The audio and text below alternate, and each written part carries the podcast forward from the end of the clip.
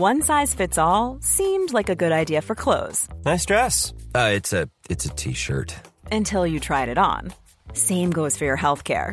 That's why United Healthcare offers a variety of flexible, budget-friendly coverage for medical, vision, dental, and more. So whether you're between jobs, coming off a parent's plan, or even missed open enrollment, you can find the plan that fits you best. Find out more about United Healthcare coverage at U H one dot com. That's U H one dot com. There's never been a faster or easier way to start your weight loss journey than with PlushCare. PlushCare accepts most insurance plans and gives you online access to board-certified physicians who can prescribe F D A-approved weight loss medications like Wegovy and Zepbound for those who qualify.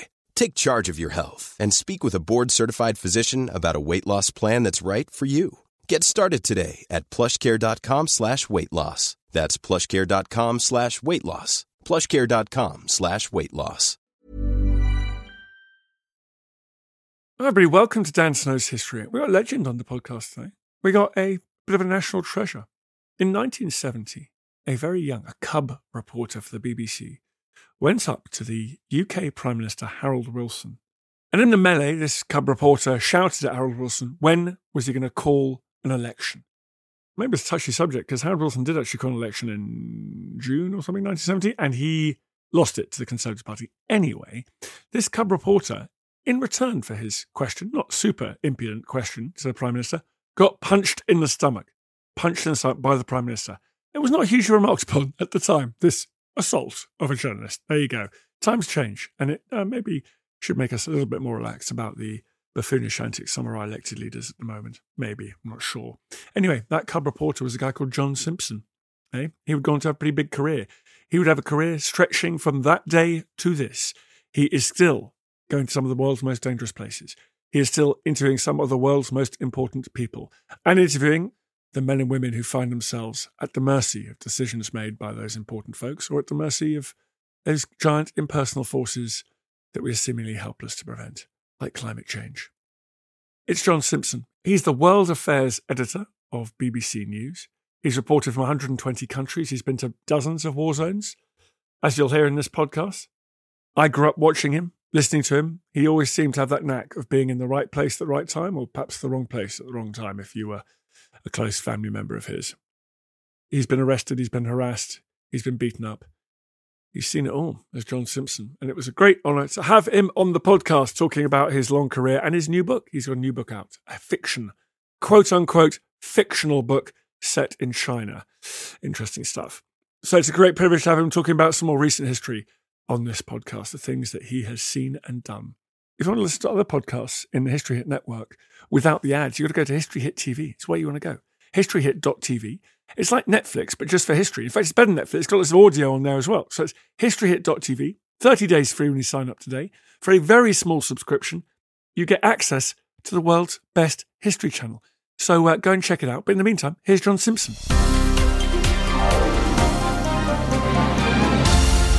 John Simpson, thank you very much indeed for coming on the podcast. Well, it's a real pleasure and a privilege to be asked, Dan, actually. It really is. You've witnessed a dizzying amount of history being made. Have you been able to predict the things that have really endured, or have some things fizzled out? Some things have just faded from the popular view. Do you know when you're living through a historical moment that this will endure, this will change the world? Yes, I mean, quite a lot of things that you think, I am watching history, my grandchildren are going to be asking me what it was like, have just been forgotten, just sort of excised from the public mind. One example, I'm sure there are plenty actually, but one example is Belgrade, nineteen ninety-nine, for reasons which were perhaps not altogether honourable and noble. President Bill Clinton tried to bomb Serbia into obedience, tried to get it to stop attacking Kosovo and so forth. And the way to do that, they thought, was to bomb Belgrade. And I managed to get into Belgrade, and I was there all during the bombing. I'm almost the only correspondent at times. And I thought, people are going to be asking me about this for decades to come. within a decade, I think it had been entirely wiped out of people's minds. And occasionally, you know, one refers to these things just in the family or something. And I can see just a sort of look of, what's the old boy going on about? Perhaps he got the details wrong. Perhaps it was somewhere else. So that was a real example of something that was seismic at the time. I mean, it was just all over every front page of every newspaper for weeks, and which has just vanished into obscurity. And I guess, well, interestingly, this new book you've written is about China. Perhaps looking back, it's those trips to China were the ones on which you saw history being made, perhaps rather than the more explosive, eye-catching, memorable moments of your career elsewhere. I think so. I really do think that's right. When I compare, and again, these are things you don't often get round to doing, but when I compare my first visit, which was in fact in the run-up to the massacre in Tiananmen Square, the difference between the China of nineteen eighty-nine and the China of today, it's so far from what it was just a relatively short space of time ago that it's hard to compute it all. How have Chinese people managed to do that, coming from real rank third world poverty to being in some ways one of the richest, if not the richest country on earth, is really hard to work out. And I would say, although I'm not necessarily the greatest fan of the way that the Chinese government operates, and that rather shows, I suppose, in my novel, but the way that the Chinese people have accepted and moved into these changes has been magnificent, I think. You mentioned you were there to support Tiananmen Square. I mean, you have had a strange knack of working out where to be at the right time, or the, or perhaps the wrong time, if I was your mum or dad. Is that just because you have a knack, you can sniff it out, or because you throw a lot of muck at a lot of walls and we only hear about the ones that work out? There is an element of that. I mean, what I somehow never get round to explaining is all the times that I went to places that I thought something was going to happen and it didn't, and I left disconsolately ten days later. But there is a deal here, Dan, that of course would I criticize my noble institution, the B B C? Well, yes. But the fact is that in previous decades, you could just kind of more or less say, I think something's happening somewhere or another. I think I should get on a plane and be there. And people would allow you to do that. Nowadays, there's far more regimentation and organization, and there's somebody whose job it is to work out whether you should get on a plane and go somewhere. And he behind him or she behind her has an enormous committee of other people that all take those decisions. And in those instances, it's so much easier to say, well, let's just wait a few days and see how the story develops. Whereas if you're more or less on your own, as I was, and you had the authority, as I used to, don't have it any longer, to say, I think I should go somewhere, then the chances are maybe three times out of five, you'll be in exactly the right place at exactly the right moment. And I was lucky enough to spend most of my career under that sort of system. Well, you say near misses. There have been many. I particularly remember your report from the road south from Turkey to Baghdad during Operation Iraqi Freedom two thousand three, when you were hit in an airstrike. That was one of those reports that I will certainly never forget. The big question, John Simpson, is how have you managed to stay alive? A lot of luck, a lot of help from really good friends. I mean, when that bomb landed in northern Iraq in two thousand three, we pasted out afterwards. I was only thirteen yards, or thirteen paces rather, from where this thousand pound bomb landed and exploded. But I had good friends and good helpers, and a Serbian, actually, whom we'd hired to come with us, dragged me out of the sort of danger zone, even though he himself had been injured by the bomb. You know, it's things like that. And sometimes just luck. And sometimes a certain experience in how to deal with aggressive, noisy, angry people and try and sort of just calm them down. I've had so much experience of that working for the B B C over the years. It also works on mobs and angry mobs in Iran and in China, indeed. Well, let's talk about China. That's what the latest book's about, and it's what everybody is talking about at the moment. I mean, we think of you, well, I think of you as someone who's in the middle of hot wars, and therefore China's not a place where I would assume that you've faced threats to life and limb. Tell me about some of your near misses, your scrapes in China. Well, I've been arrested rather a lot. I mean, always with television news, actually, I suspect rather more than the kind of television that you do, which is more sort of organized and thought out in advance. Although I dare say all sorts of hairy moments have happened to you. But when you're working for television news in a some kind of rather noisy situation, everybody in a uniform, and some of those who aren't in uniform think it's their bounden duty to come and grab you and put their hand in the television lens, and it happens just about every day, everywhere in the world. And so you get arrested really quite a lot. I've always noticed in Britain when I talk in public about these things, the audience always tends to go a bit quiet when you talk about being arrested. There's a natural assumption, I think, in Britain that if the police or somebody else arrests you, they must have good reason for it. You must be something you're doing wrong. Whereas, in fact, it is just part of the life of a television correspondent. And I've been badly treated. I've been thumped up quite a bit. I mean, not desperately badly treated, but beaten up and knocked around, screamed at, uh, threatened naturally, all that kind of stuff. Right across China. China, just about everywhere I've been.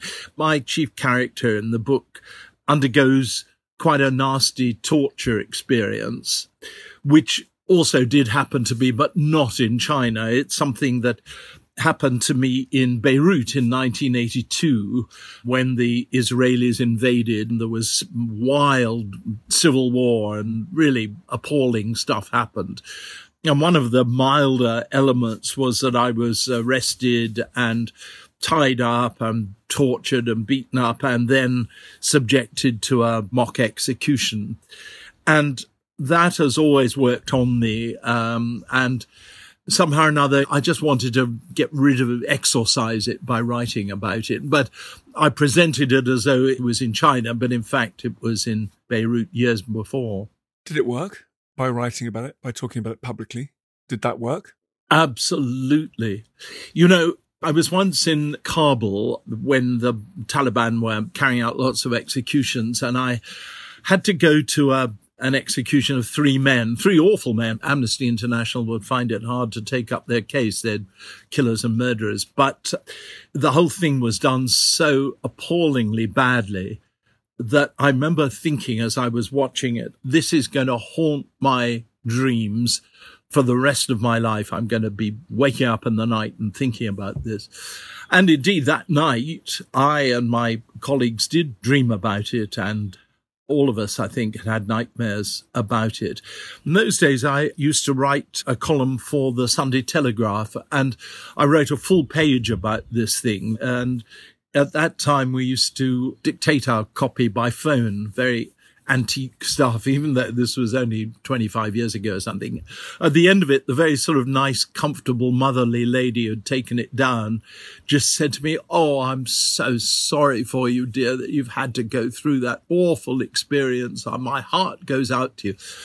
But as a result of writing about it and talking about it and thinking about it, it was a kind of therapy. And I never have had any bad dreams about it. I do sometimes think about it. It's not something you would just forget, but it doesn't have a hold on me. It doesn't hurt me or harm me anymore inside. It doesn't seem to anyway. And I think writing more than broadcasting is a real, real therapy for me. And so I'm hoping that the nineteen eighty-two experience, which I always rather kept quiet about, didn't tell anybody about it because I didn't feel I behaved very well and so on, I'm hoping to have kind of maybe wiped that out by now. A lot of people are probably wondering why you've gone on. Is it for positive reasons? You love it and you think it's important? Or is it because you're addicted? You just can't quit? Well, it's all sorts of things. I'm seventy-seven in a day or so.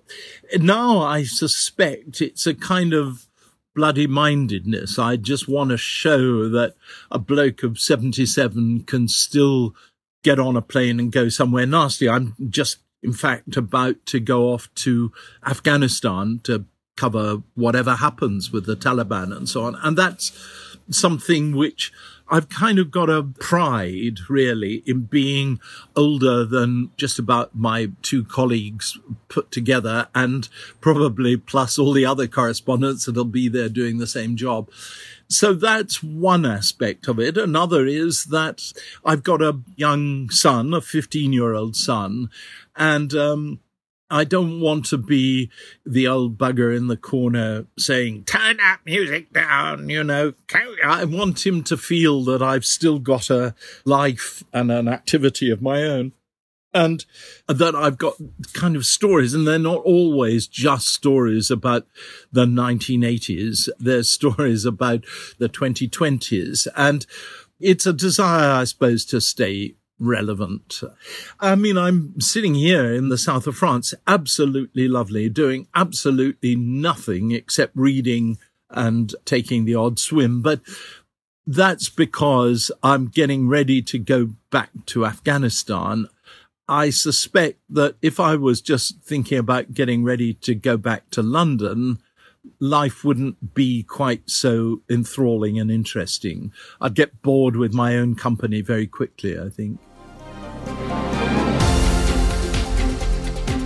You're listening to Dan Snow's History. I've got John Simpson on the pod. Very exciting. More after this.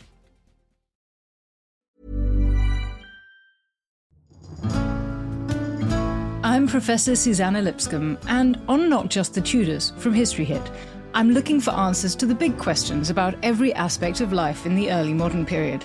Like, how did the memory of Anne Boleyn continue to influence the court of her daughter, Elizabeth the First? How were fairies brought to life on the Elizabethan stage? And how did the arrival of male-only doctors threaten the lives of women? In other words, not just the Tudors, but most definitely also the Tudors. Twice a week, every week. Subscribe now and follow me on Not Just the Tudors from History Hit, wherever you get your podcasts. Life is full of awesome what-ifs, and some not so much, like unexpected medical costs. That's why United Healthcare provides Health Protector Guard fixed indemnity insurance plans to supplement your primary plan and help manage out-of-pocket costs. Learn more at U H one dot com. Looking for the perfect gift to celebrate the moms in your life? Aura frames are beautiful, Wi-Fi connected digital picture frames that allow you to share and display unlimited photos. It's super easy to upload and share photos via the Aura app. And if you're giving an Aura as a gift, you can even personalize the frame with preloaded photos and memories. And also remember, when using messaging apps, they shrink the photos. You cannot print those out. You cannot blow them up. This is high quality imagery going to one of the most important people in your life. The Aura app is super easy to set up. It takes about two minutes, and you're going to love it. There's free unlimited storage, add unlimited photos and videos, and invite as many people as you want to a frame. Right now, Aura has got a great deal for Mother's Day. Listeners can save on the perfect gift by visiting aura frames dot com to get thirty dollars plus free shipping on their best-selling frame. That's A U R A frames dot com. Use code Dan Snow at checkout to save. Terms and conditions apply.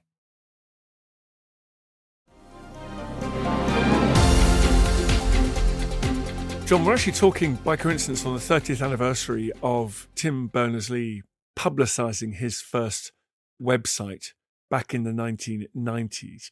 Your career, therefore, is much longer than the lifespan of the World Wide Web. When you look back at how that's changed your career, how it's changed what the media does, perhaps how it's changed the world, looking back on those decades, how has the existence of, well, you know, the internet changed what you do? I mean, of course, it's a nuisance sometimes. Like any technological advance is always going to have some nuisancey element to it. But in terms of how I do my job, It's absolutely fantastic.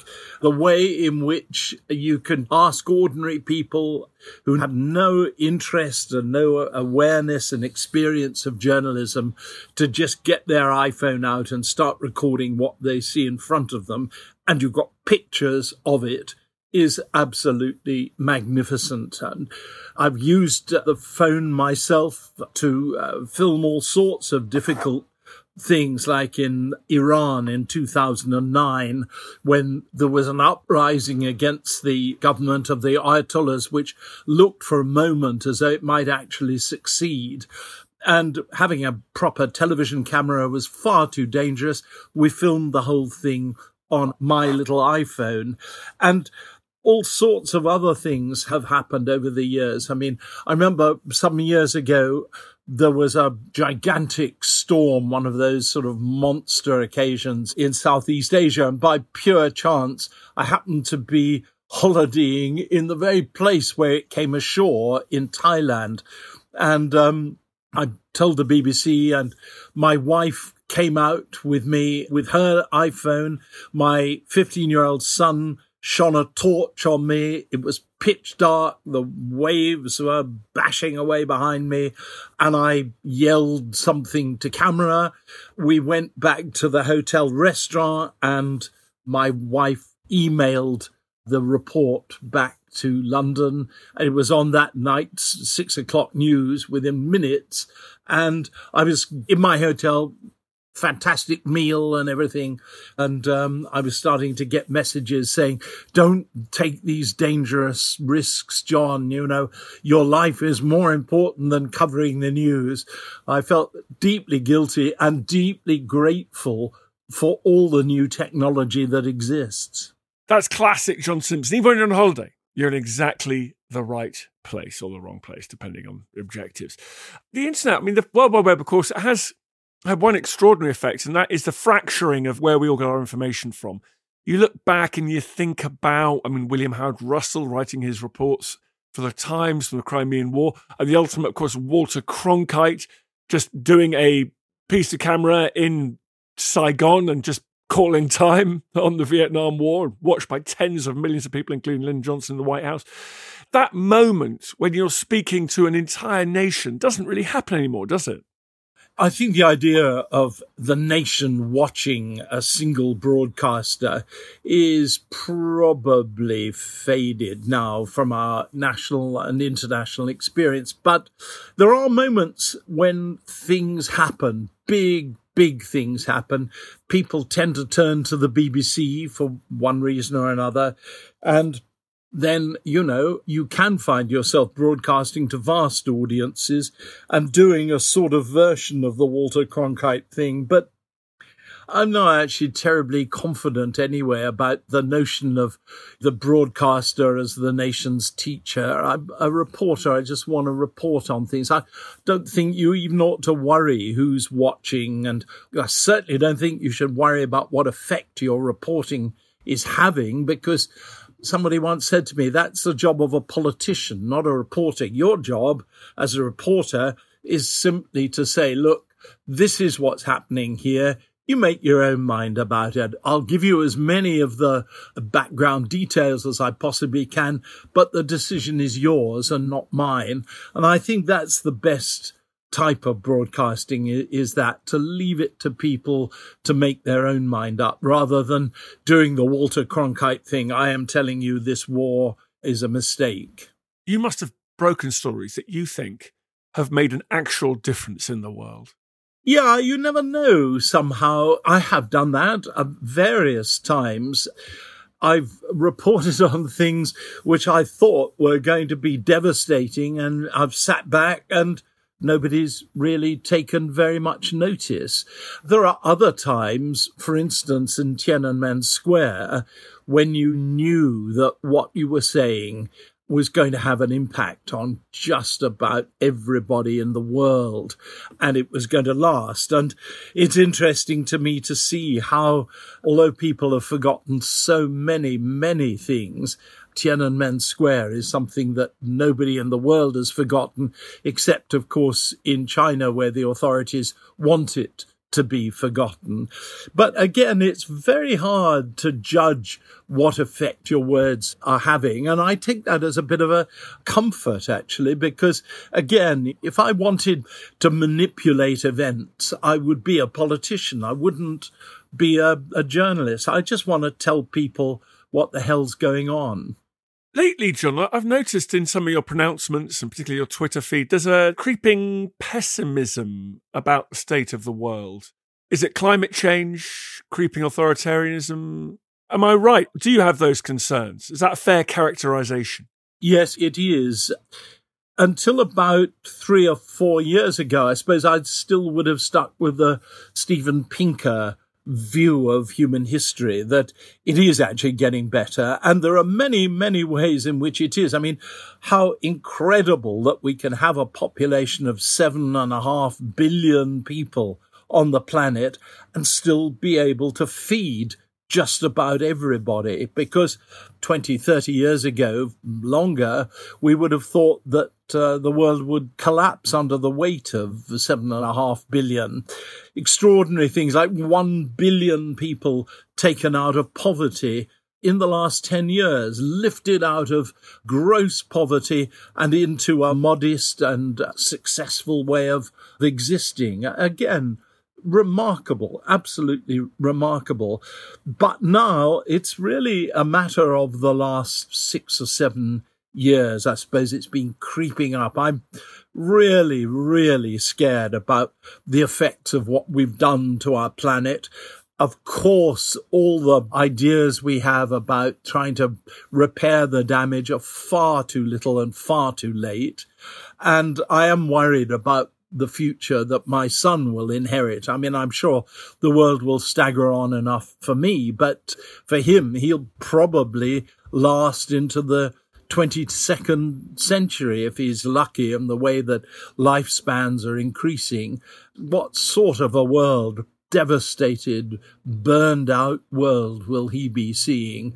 And in politics too, there was a time when Vladimir Putin in Russia was thinking about joining NATO, linking up with the Western powers, and then he saw greater political advantage to himself from opposing NATO, opposing the West, and doing the kind of dirty deeds that he and his regime have been doing. Um, in China, I remember in two thousand nine, creeping past some guards to interview a man on the outskirts of Beijing who was under house arrest, managing to get in without them noticing, interviewing this man who'd been a leading figure in the Chinese political leadership, but that then made the terrible mistake of deciding that democracy was the way forward for China as well as for everybody else, had been jailed and then put under house arrest. He knew we were coming and he'd prepared himself. He'd prepared a speech, and part of the speech really, really impressed me. He said, within five years, China will be a functioning democracy and I will be a member of the duly elected Chinese parliament. Well, it didn't happen. And the reason it didn't happen was that Xi Jinping came to power and he realized, or he decided, that the great danger to Chinese communism came from too much freedom, hence the clamping down on the all sorts of groups of people across China, and hence the clamp down on Hong Kong. So suddenly in the last sort of seven or eight years, things have changed, and I'm afraid my pessimism is justified. I'd rather be wrong about all these things than about anything else on earth. Well, thank you very much. I mean, I say thank you. I mean, if that's the right word, thank you for showing that pessimism, infecting us with that pessimism. Speaking of China, what's the name of this brilliant new book you got out? Oh, thank you. Yes, it's Our Friends in Beijing. And it's based on reality. In fact, I worked it out. Something like eighty percent of it actually happened either to me or to somebody whose story I know well and can justify. It's really the story of an attempted coup against Xi Jinping by a man, um, there's no problem, sadly, and telling his name now, a man called Bo Xilai, a very charming, I think very crooked, top politician in China, whose career I followed right almost from its start, and whom I actually played a part, I think, in getting promoted by interviewing him. He said the leadership thought that he could handle the Western press very well and were deeply impressed by his interview that he did with me. He rose up and then, just like Icarus, you know, he just went too close to the sun, and now he's serving a life's sentence in moderately comfortable conditions. I think he still gets his shoes from Lobs in London and his suits made, I think, in Savile Row and sent to him. But uh, he's there for life. And I based it on his story and the excitements that he generated. That sounds fascinating. Thank you, John Simpson, for coming on the podcast. Thank you. A real privilege, Dan. Thank you very much indeed. I feel the hand of history upon our shoulders. All this tradition of ours, our school history, our songs, this part of the history of our country, all were gone and finished. Thanks, folks. You've reached the end of another episode. Hope you're still awake. Appreciate your loyalty, sticking through to the end. If you fancied doing us a favour here at History Hit, I would be incredibly grateful if you would go and wherever you get these pods, give it a little rating, five stars or its equivalent. A review would be great. Please head over there and do that. It really does make a huge difference. It's one of the funny things the algorithm loves to take into account. So please head over there and do that. Really, really appreciate it. Imagine the softest sheets you've ever felt. Now imagine them getting even softer over time. That's what you'll feel with Boll and Branch's organic cotton sheets. In a recent customer survey, ninety-six percent replied that Boll and Branch sheets get softer with every wash. Start getting your best night's sleep in these sheets that get softer and softer for years to come. Try their sheets with a thirty night guarantee. Plus, get fifteen percent off your first order at boll and branch dot com. Code BUTTERY. Exclusions apply. See site for details. Hi, I'm Daniel, founder of Pretty Litter. Did you know cats tend to hide symptoms of sickness and pain? I learned this the hard way after losing my cat, Gingy. So I created Pretty Litter, a health monitoring litter that helps detect early signs of illness by changing colors, saving you money and potentially your cat's life. Pretty Litter is veterinarian developed, and it's the easiest way to keep tabs on your fur baby's health right at home. Go to pretty litter dot com and use code ACAST for twenty percent off your first order and a free cat toy. Terms and conditions apply. See site for details. Thank you for listening to this episode of Dan Snow's History Hit. Please follow this show wherever you get your podcasts. It really helps us, and you'll be doing us a big favour.